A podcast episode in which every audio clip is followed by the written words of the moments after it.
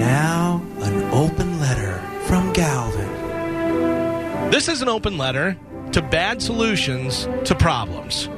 Dear Bad Solutions to Problems. Seriously? So, as you heard in news, the school in Texas where the mass shooting happened is going to be demolished. Well, that should solve the problem, right? Everyone knows that if someone dies somewhere, you just smash the building that they died in, and everybody comes back to life. Oh no, that's not how the mortal world works. Here's an idea. What if we demolish schools before there's a shooting? Genius, right? Can't have a school shooting if there's no more schools. That sounds like the movie The Jerk with Steve Martin when he thought the shooter hates the oil cans. He hates the cans! Here's a bad solution to a problem. What happens to a horse when it breaks its leg? Kaplowy! Shot right in the face.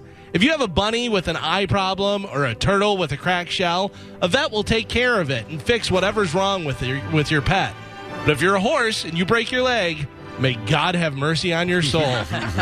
Can you imagine that with any other animal? Hi, Doc. My uh, bird hurt its wing. Well, there's nothing we can do about that. Squeeze and just crushes your bird and tosses it in the trash can.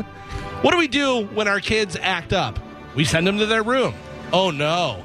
Now I need to spend time by myself with my PlayStation and my flat screen TV and my computer and my real doll. Wait, who bought him a real doll?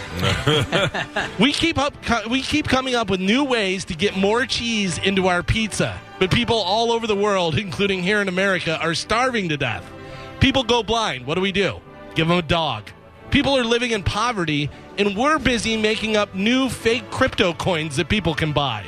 And now, for gun control, they're going to raise the age from 18 to 21 to buy certain guns or rifles.